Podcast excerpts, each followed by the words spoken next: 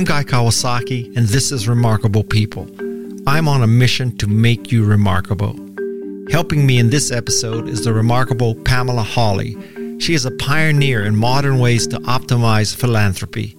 She is the winner of the Jefferson Award, which is the Nobel Prize in Community Service, and she was a finalist for Ernst & Young's Entrepreneur of the Year award.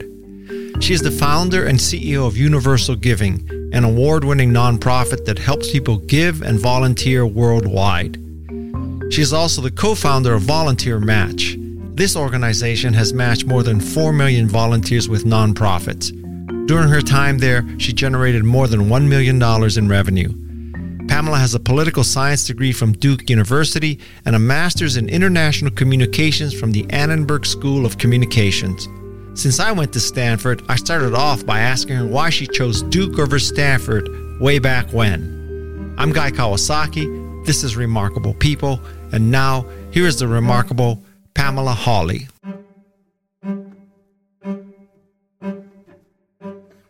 My first penetrating question is why Duke over Stanford? What a great question. And I think it's a great leadership question. I actually, actually came in a crisis moment in my PJs in making uh, that decision. There was a lot of, first of all, let me just say what two great schools. You can't miss with either of them. Those are just two wonderful schools. I went to an all girls school and four of us got in and I was the only one that turned it down. I got a lot of flack. I had some teachers write notes to me that I was making a, the worst decision of my life. But I am a very big believer that one has to really follow what is right for you. And the only person who really knows that is you yourself. Now, you should be surrounding yourself with advisors and people who can coach you. And I don't think that ever stops. I'm a mentor to people. I have 20 mentees and I've got 20 mentors. I am constantly surrounding myself with people. I don't believe in age and I don't believe you ever don't need a mentor or you should always be learning. So in that decision, there's a lot of default pressure to go to Stanford. But what happened for me is when I went and I visited both schools, there was this incredible sense of joy and enthusiasm about Duke and a well-roundedness that just made me feel like people here are living life successfully. They may or may not have been the top pianist. They may or may have not been the top biochemist. They could have been, but there was a joie de vivre and a sense of groundedness there that I felt this is not just for school. This is about how I want to be in life. Now, when I went to Stanford, it was just like amazing in a different way. It was like the person who like played the trombone on the corner of the road to support their family or was the number one in physics. At that time, I didn't feel quite that same sense of that joie de vivre. And so for me, I had to go Am I going to go strictly only with the top people in the world? Or am I going to go with the people who are, I believe, living life in an incredibly joyous and thorough and wholehearted and balanced way? I've never regretted it. My best friends, I'm still in contact with them every week. Relationships are so key. And the final kind of story about this is I'm very fortunate this way. I had actually written out, Guy, the note saying, I'm going to Stanford. And I'm in my PJs. I walk across the street. We have the blue mailbox opening up the blue mailbox. And for me, it's a cavern, right? If you put it in there, there's no way you can hold it back. I'm, I'm 17. I'm like, there's no way it goes in the mailbox and you're done. And that moment was great for me. I went, no, this is not right for me.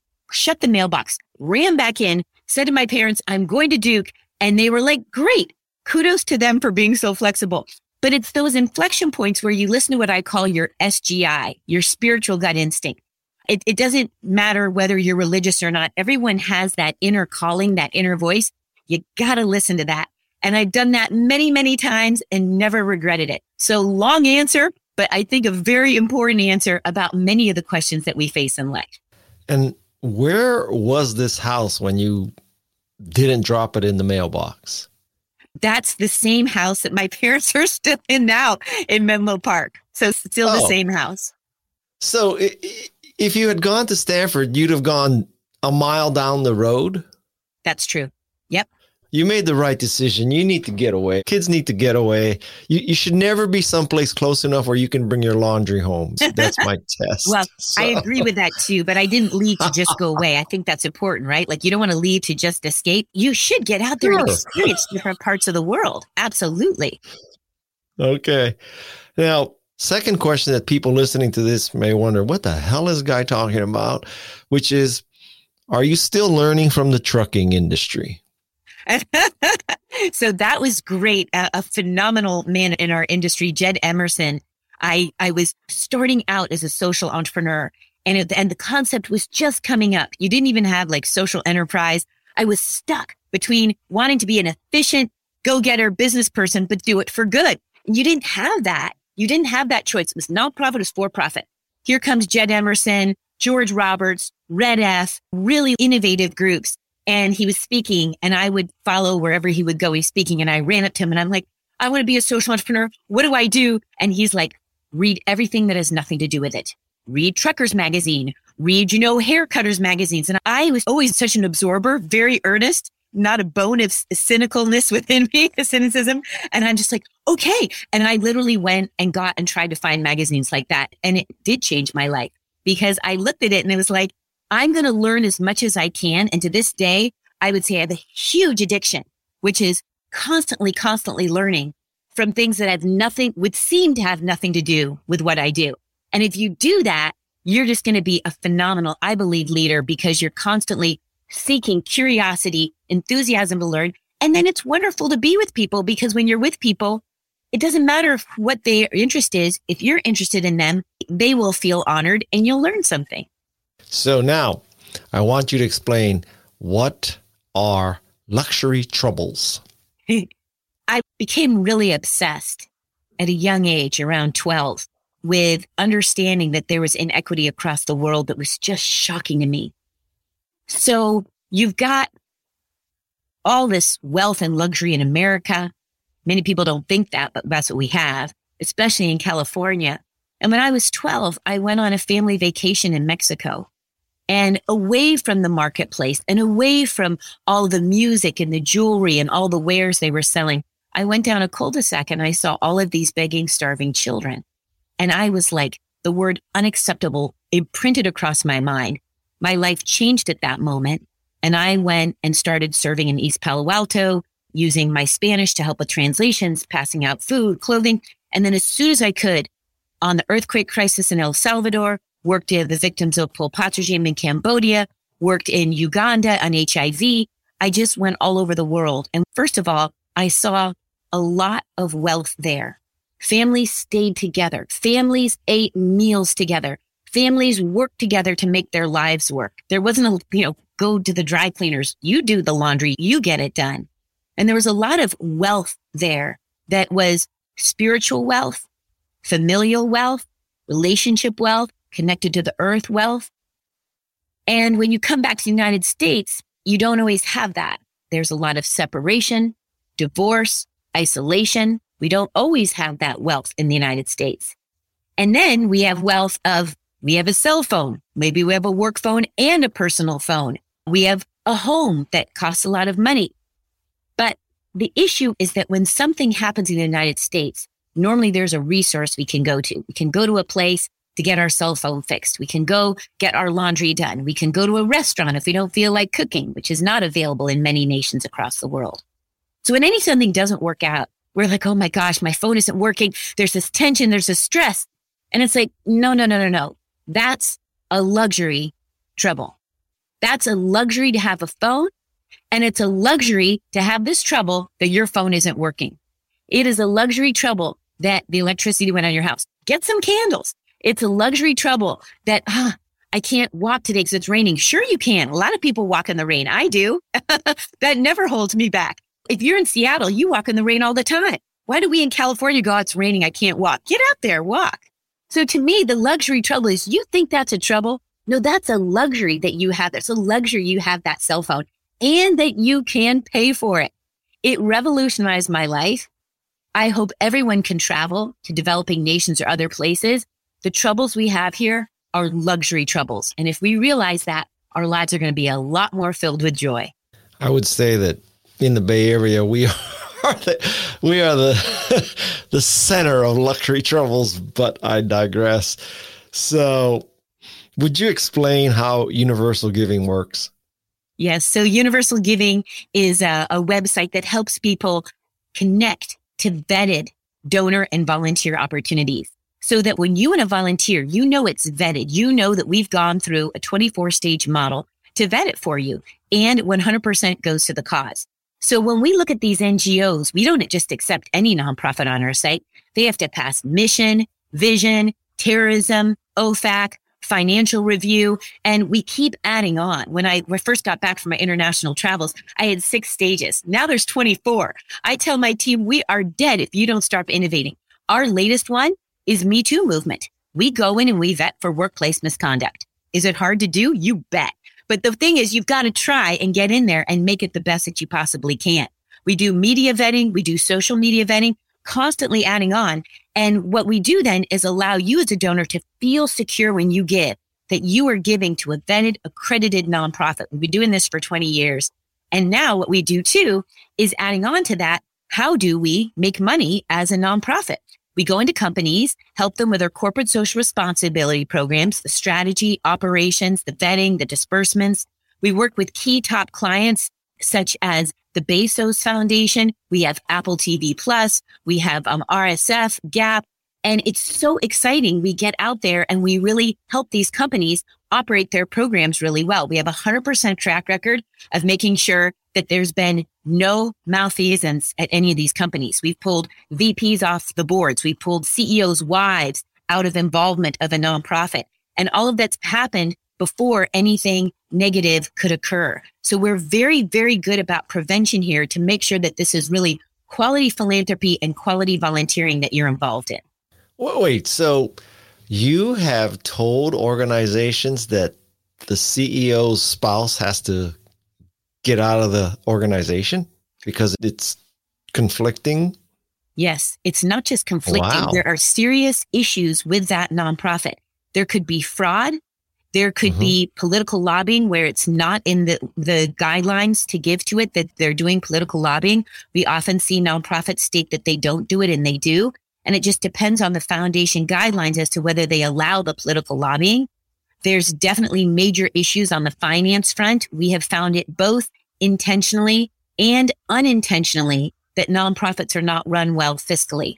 So, for example, you could have intentional fraud, but you could also have gross misuse of the funds.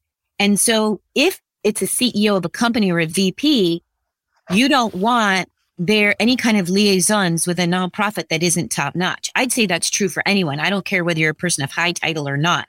But when you are dealing with people in that high title, they are a position of a public presence. Therefore, everyone in their inner circle has to be liaisoned with top notch nonprofits. Secondarily, what if they plan to run for office in the future? You better have those relationships with those nonprofits cleared up now. So let's say you encounter a nonprofit and they have a private plane and the CEO gets paid half a million dollars a year.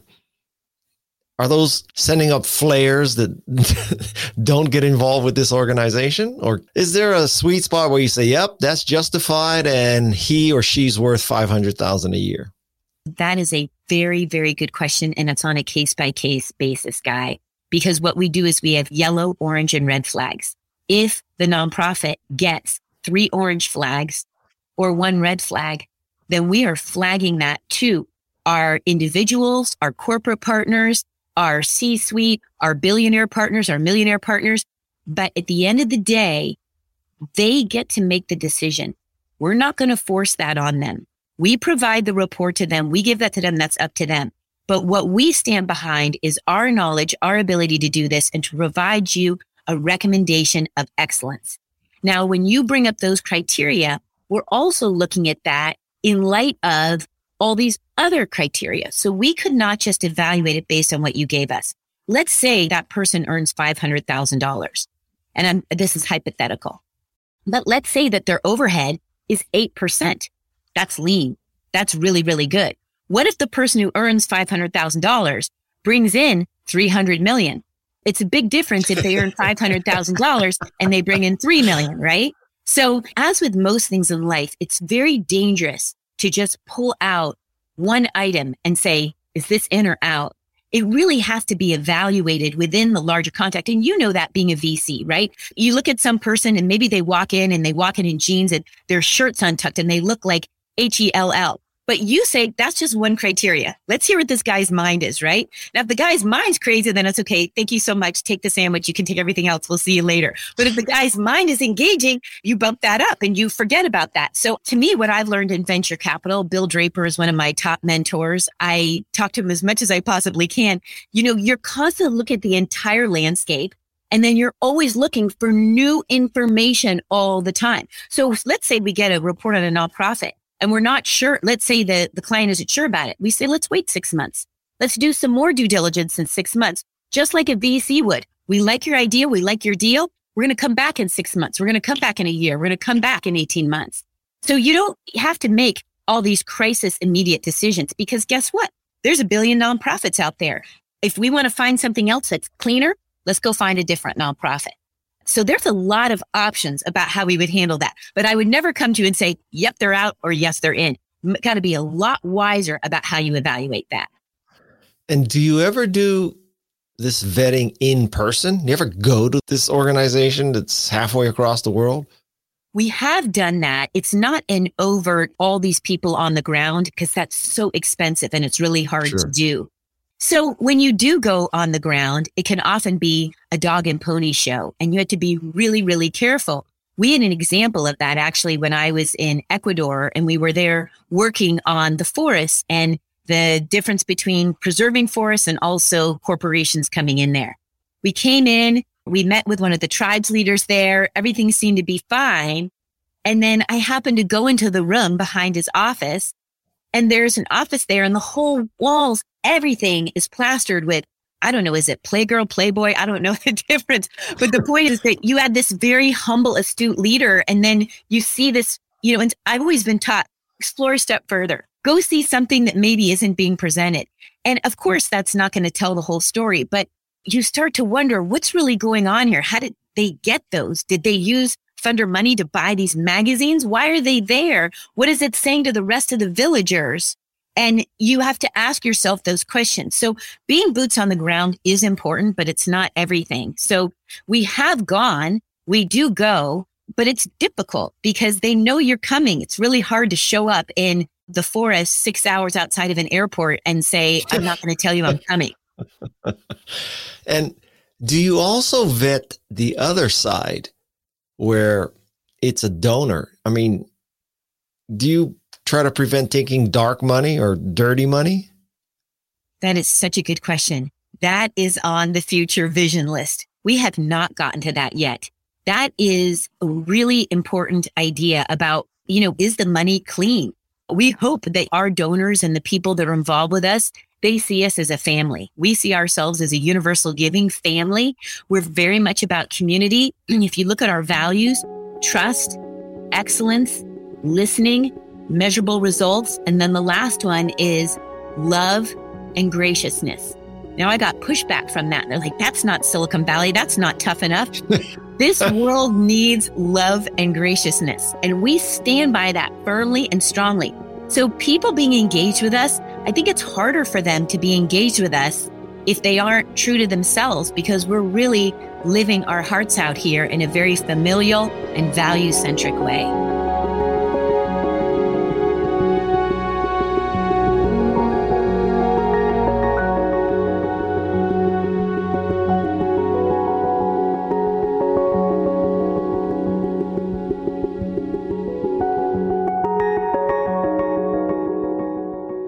So, in this future, what happens if Mark Zuckerberg wants to give you money, but now there's some dubiousness about Facebook?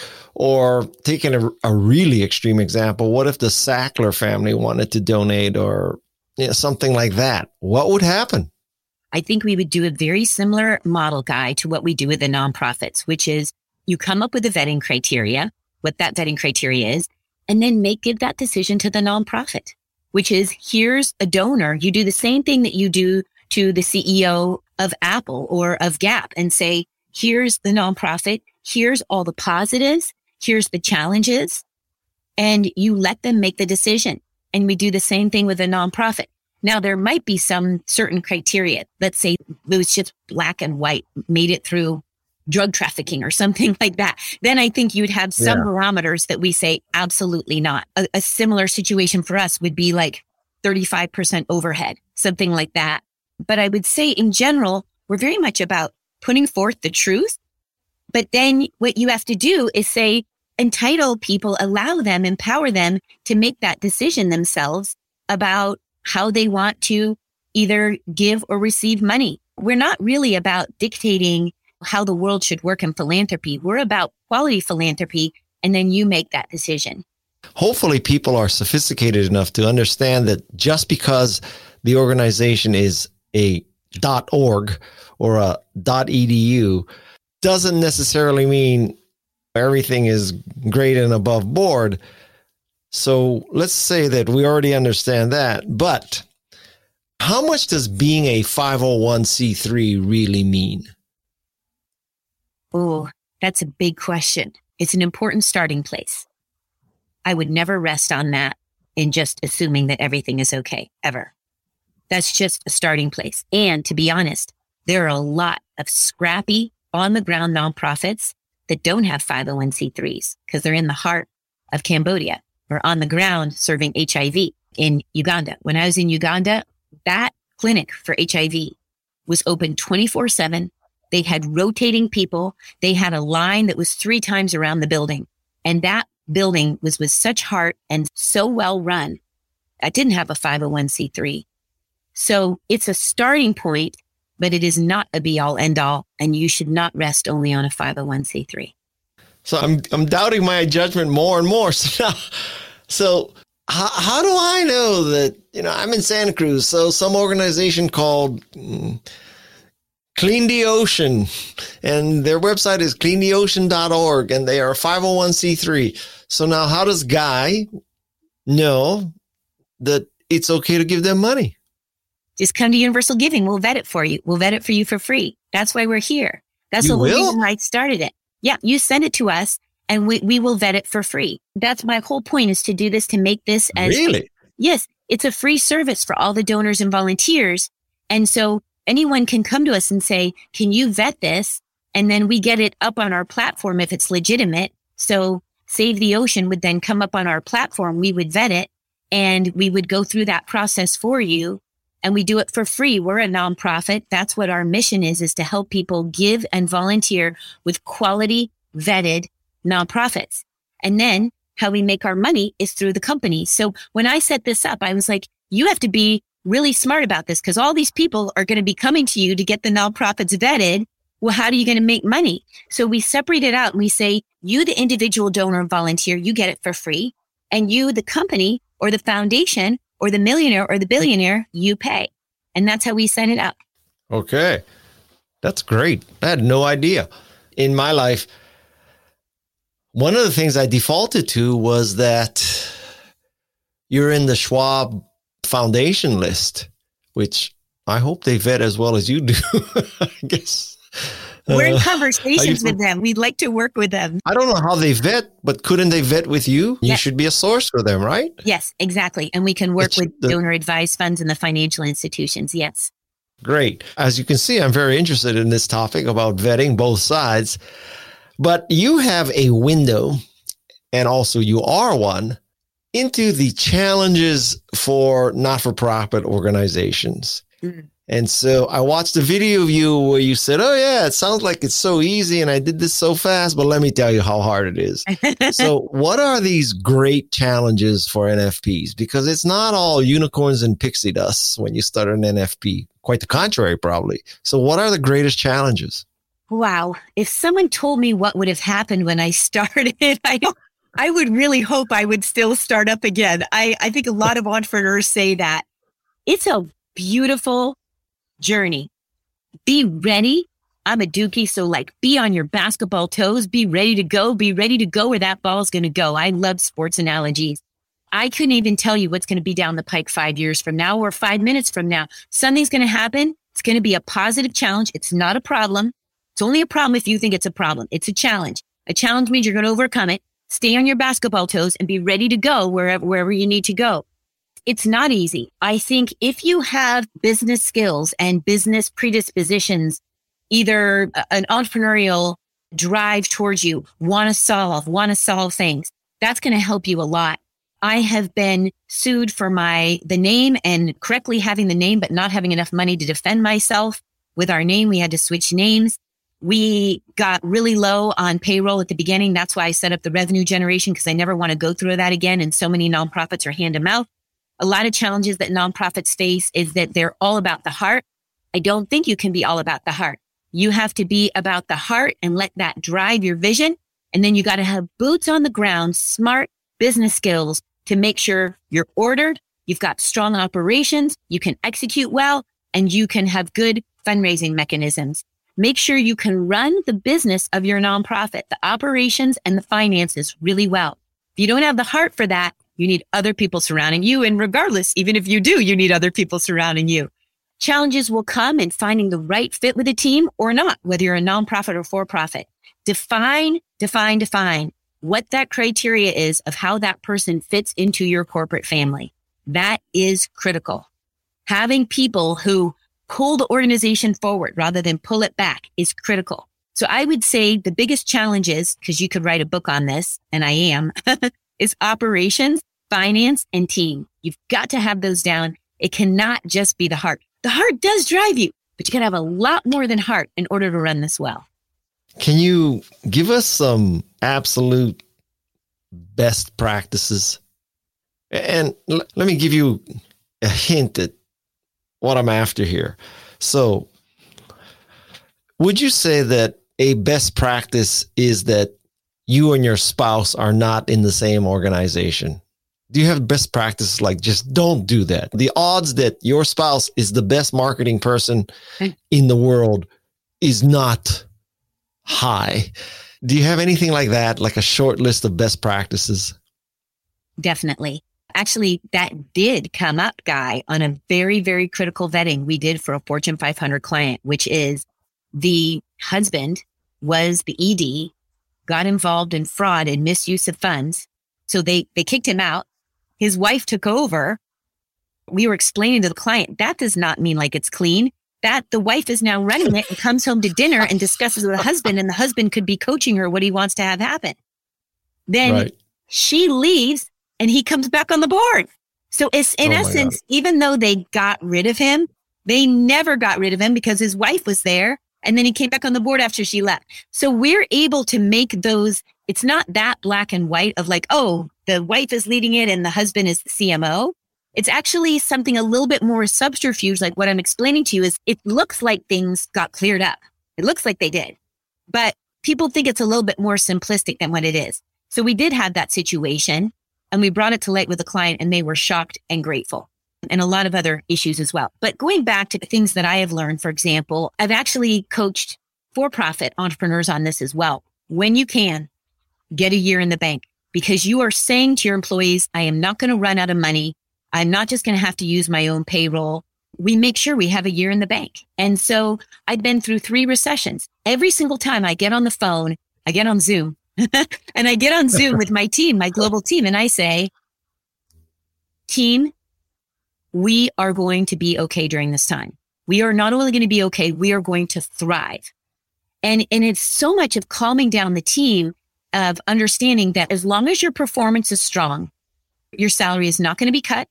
Your hours are not going to be reduced and it is going to remain stable for you as long as your performance stays intact.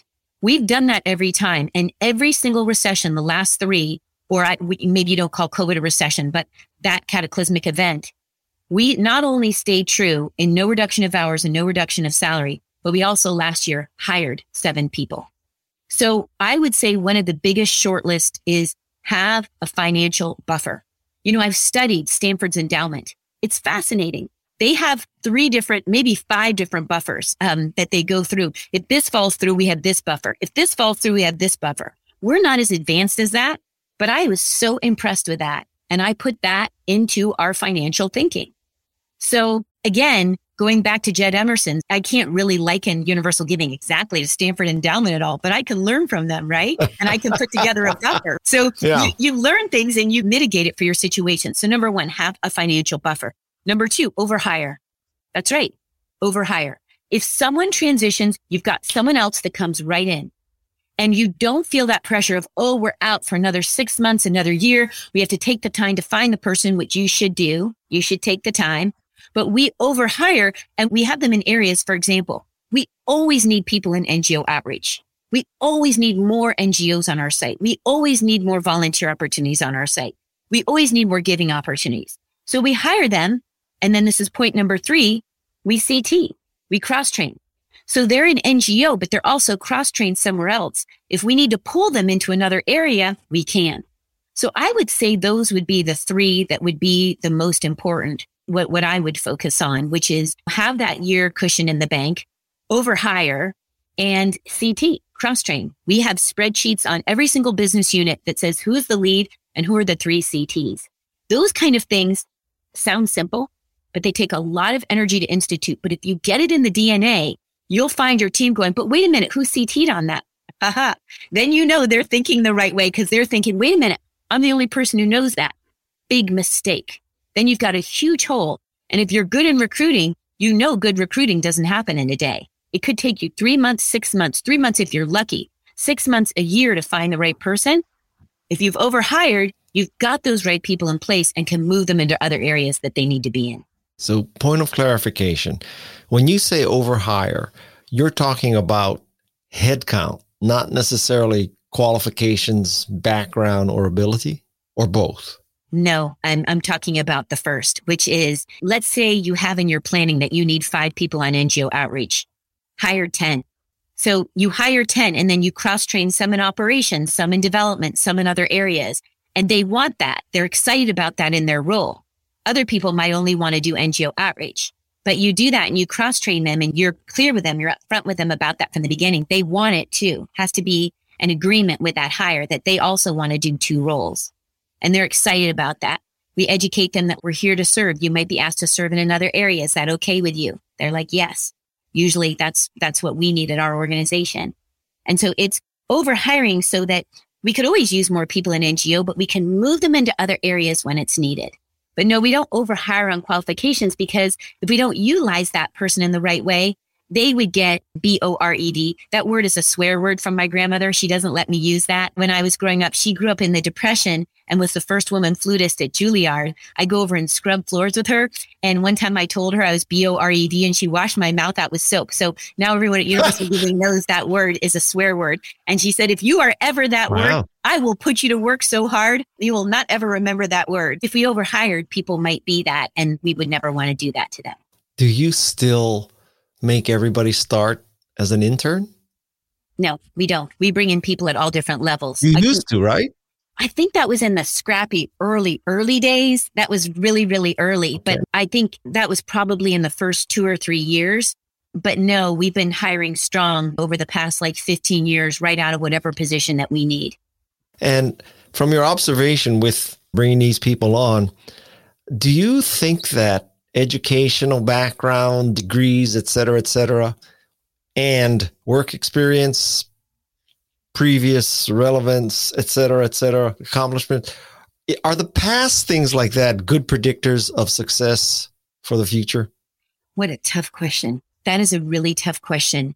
I will give you some micro examples because I think recruiting is critical and it is an art and a science and you're never going to get it 100% perfectly right. And we take it very seriously. We have full-time recruiters constantly recruiting. We never go and recruit just for position. We're constantly, constantly hiring. Always. That would be my short list point number four. Always hiring. And I think that it's unique and individual each time, but I will give you a hint on this the first thing we review, and this is part of our secret sauce because we have a long interview process, is the video. And our team does not look at the resume before that video. So if that video, it comes in as one component, it's almost like a vetting situation. We're looking at that. We're looking for eye content, body language, sincerity, hard work ethic. So we're listening for answers. We're also listening for the voice tone. We're watching for how they present themselves. We're watching for authenticity. And so that is one thing that I would say is equal or more important than experience because we're looking to see, is this person in values alignment? One of the things that we found is that when you hire off of resume and experience and degrees, we have found for us, it ultimately fails. You are not looking at enough criteria because we've seen examples where someone comes in, they're incredible. They started a nonprofit. They have an MBA. They have a PhD and they also have a massive attitude. That doesn't fit. You have all this experience. You have these degrees and you have a, a serious attitude. It's a disaster for us and it'll hold back your organization. So it is one factor we take into account, but I will give you an example of someone at our organization currently is just accelerating up the ranks. Hard worker, good instincts, constantly open to feedback. That person in our organization, this is this person's first job out of school. They will jump promotions two slots every year for the way we forecasted with their growth plan. That would be my point number five. Have a growth plan for each employee. We are not going to hold this person back. They are so good that in year two, their second year of being with us, they can become a manager. So we, that's another, I'd say point, point seven for us is we're age agnostic. I do not believe in age. My grandmother was 97 teaching at Stanford when she passed on. She told me to never believe in age. I don't believe in it. And so I do not classify people by age and experience. If experience can help you be a better person, great. But we do not look as experience titles, degrees as a predictor of automatic success. Up next on Remarkable People. But if you again infuse the concept of balance and that you mean it, and to say it proactively, I need you to leave at five today because you've been working hard. I'm so pleased with what you've been pulling out in those eight hours. I need you to leave at five today. I say that often. You are proactively saying to your team, I'm expecting you to have balance. Hello, I'm Jane Goodall, and I just want to tell you that I've been on Guy's podcast twice now and had a great time, and I really hope that you'll listen to it. Of course, especially the one when I'm on, but the others are great too. You're listening to Remarkable People with Guy Kawasaki. Back up here for a second. So you said the video.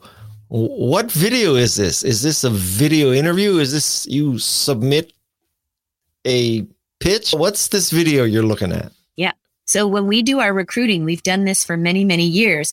Part of how we weed people out is through our recruiting process. You're required to have a cover letter, two writing samples, a video with certain questions that we've given you. If you ah. pass that, then we have a five page questionnaire for you that ranges from skills to ethics values, and cultural synergy. So part of the re- way that we are able to determine if you are serious about universal giving is going through this very thoughtful process that is very self-revelatory, helpful for both you and for us to determine if it's a good fit for universal giving because we want it to be a good fit for you long term and for us long term. But if I may just push back a little bit, don't you think a video provides information that may not be, let's say, the best information in the sense that this person is my race. This person is just like me. This person is attractive. This person is not attractive. This person is brown, black, yellow, orange, purple not white. I mean, who knows? This person has an accent and it's not a British accent. It's a, I don't know, Hawaiian pidgin accent. So this person sounds ignorant. So doesn't video introduce a bunch of problems too? It could. Everything could in- introduce problems if you look at it the wrong way. Everything can. It's all taken. depends about your motive. Here's how we approach that. First of all, we have an extremely strong DEI policy. And we really live that diversity, equity, and inclusion. We really, really live that. And when we look at that, one of the biggest mistakes we see in DEI policies is stopping with Black Lives Matter. You keep Black Lives Matter. You thrive on that. That is so important. And we've added people of color lives matter. We've added indigenous people matter. We're about anti-ageism. We are about people of all different ethnicities matter. We have basically revolutionized that policy and gotten it covered by about 40 experts. I mean, we worked really, really hard on this. We have binary, non-binary, gender, gender fluid, transgender, don't know where you are right now, conflicted. We put that all in our policy and we educate our team on that. And what we did, normally we don't do this, but we went to our team and said, we want your feedback on our policy.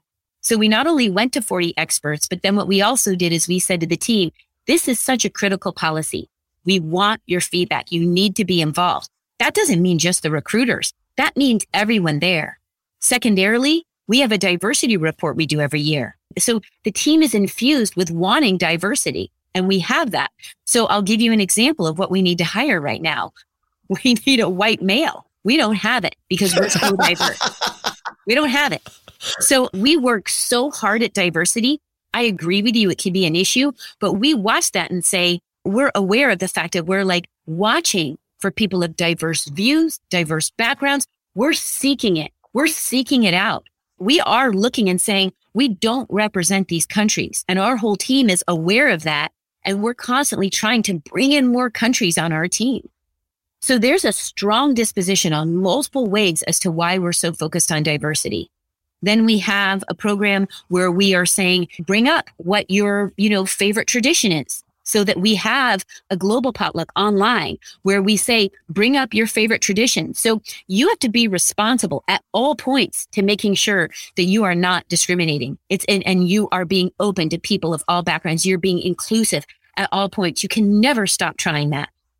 But video is very helpful for attitude, eye content, and intentionality, sincerity, and authenticity. I expect my okay. team to not be focusing on the color of the skin.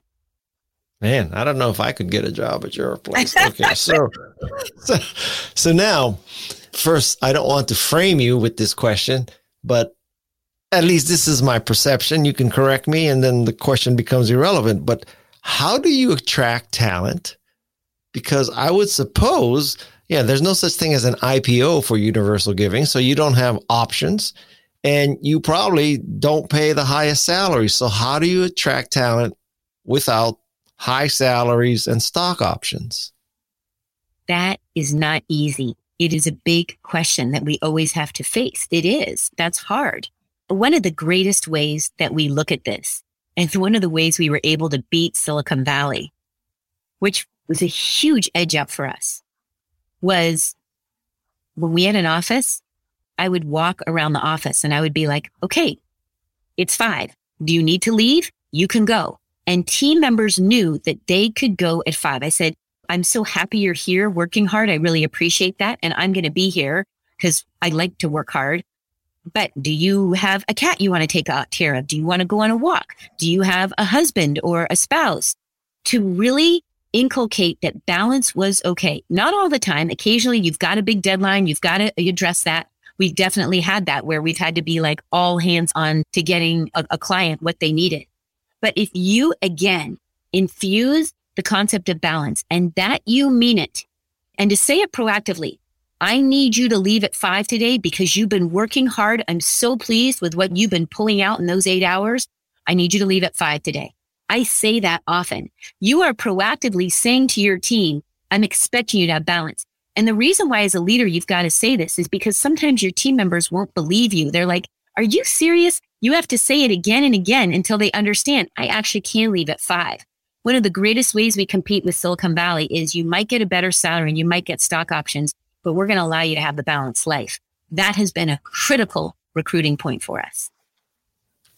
And has that aspect been negatively impacted because of the pandemic where even tech companies with virtual hybrid, you know, it seems to kind of build in balance.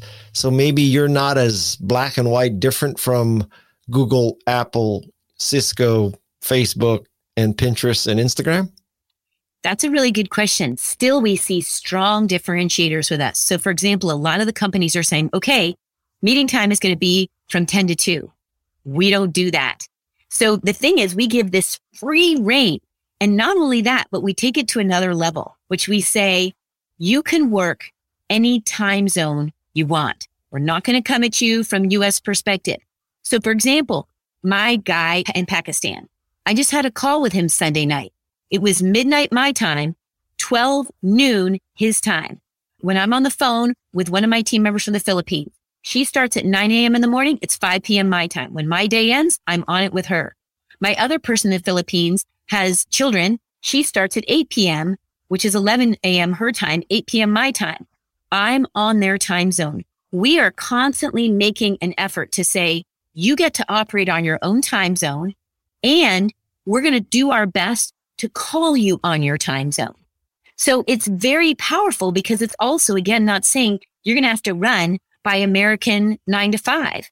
And you're also not going to have to be involved in meetings. You set up the meetings whenever you want them. That's another huge distinction with us. We do not have B O R I N G meetings. We don't have them. and, and it's a huge killer at companies. So we, we have meetings that are meaningful. People show up because our meetings are so meaningful. We don't have weekly hands-on meetings. We have them once a month and they're very strapped down, really clear about what we want to communicate. And then they get quarterly meetings with the CEO. So the way we still differentiate ourselves is you get to leave early. You do not have any time with meetings that you've got to be involved in us. We're on a global time frame. We'll operate on your time frame. We will try to call you on your time frame. So we still believe a lot of that really honors the global marketplace way, way beyond what Fortune 500 companies are doing. Pamela, what about Pamela? I mean, if the sun never sets on universal giving, the day never ends for Pamela. You know what? I have a different level of balance for me. I tell everyone you have to define what balance means for you. So, for example, I'm taking care of part of my parents' lives right now. So, if I need to go out in the middle of the day and take a walk with my dear dad, who's one of my best friends, I'm going to do that. And then I'll work later at night. It's very interesting. Balance for me often means switching activities. So, for example, if I've had a big day at work, if you told me I was to work another three hours, I'd be like, oh, that's a lot. But if I switch and I perform improv, I'm all excited. or if I switch and I take care of my nephews and nieces, I'm all excited. My energy diverts. So I think for me, balance means different things. I'm not always working 12 hour days, but there are crunch times. But I am an entrepreneur. I love what I do. This is not a job for me. I don't look at it as nine to five, but I do get um, times off and I love hiking, tennis. I'm a fanatic of old movies. I love studying. So I just got certificates in advanced violent mediation, negotiation, peace building, I hope to get back out on the road to do those things. But I do think we say this at Universal Giving. You have to define what balance means for you. And then we'll try to get in line with that.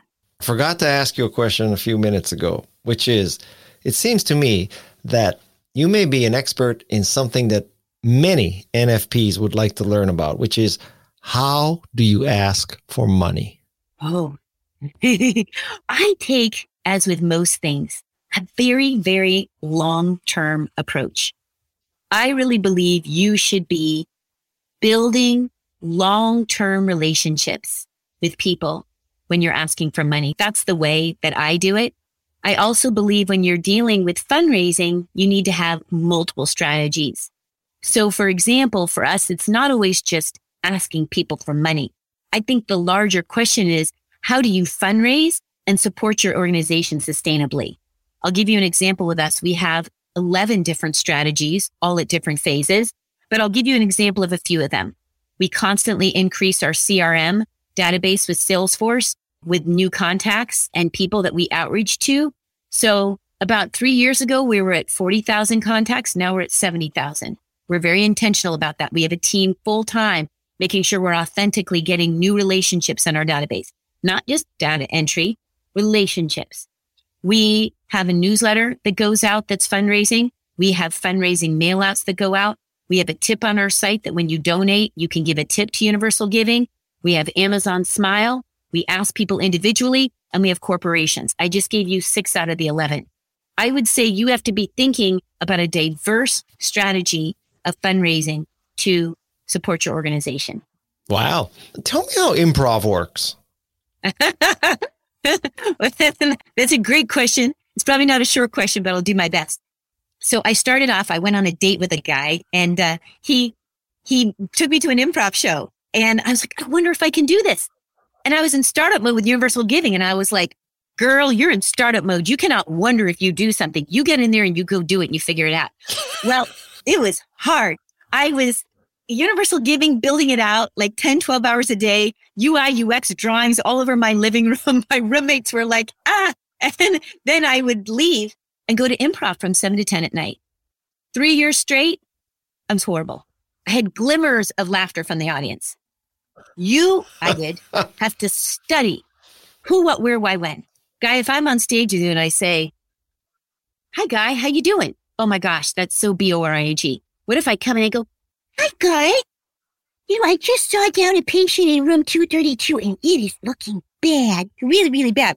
Really? What's going on in there? I don't know, doctor. You have to be able to say where you are. You're in a hospital. You just had a doctor. You labeled someone. You have to label and provide a scene. You come out on that floor and you come out saying, How are you? You've asked a question, added no information. You are dead in the water. You better know your stuff who, what, where, why, when. I traveled down to Groundlings, five o'clock in the morning, would travel into Burbank, rent a car, run to Groundlings class, train there, go to a hotel, go do Universal Giving email for eight hours, and get back on a Southwest flight at 10 o'clock at night. If you're that serious about it, go get trained from the top people. Learn how to be authentic on stage, get your characters really, really strong, be a great listener to your partner, and build on what you all are creating together. It's not easy. I love it, but it's not easy.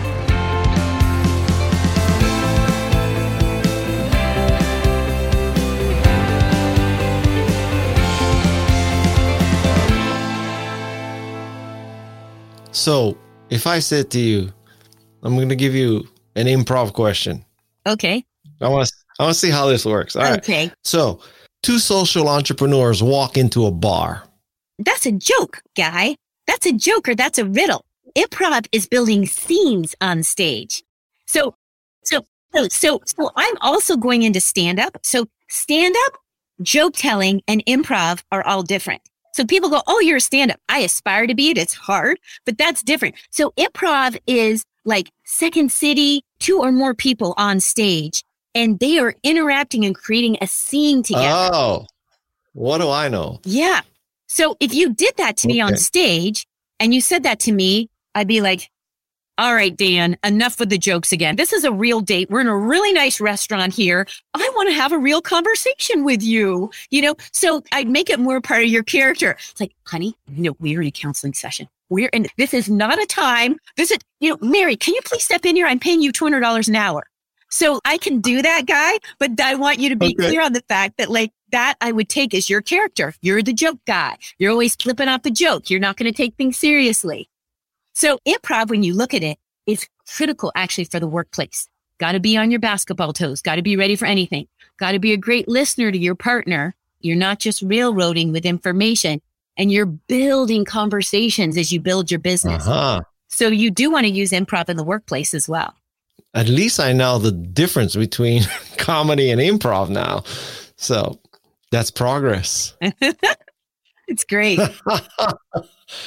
and that's just icing on the cake for all the knowledge that I and my listeners have gained about social entrepreneuring and changing the world. So, my thanks to you, Pamela Hawley. It's been wonderful. Oh, thank you, Guy. Thank you for everything you've done for the world. And it's an honor to be here, and I hope it's been of help. So that's Pamela Hawley. I hope you learned about philanthropy, volunteerism, and improv. Where else can you put those three things together but on the Remarkable People podcast? I'm Guy Kawasaki. This was Remarkable People.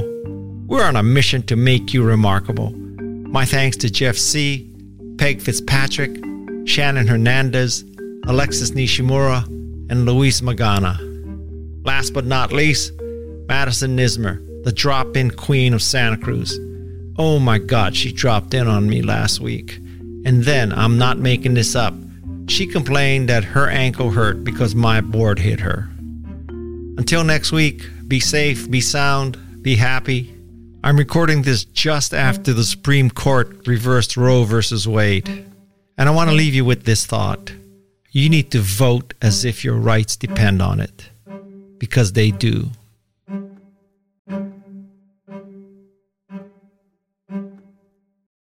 This is Remarkable People.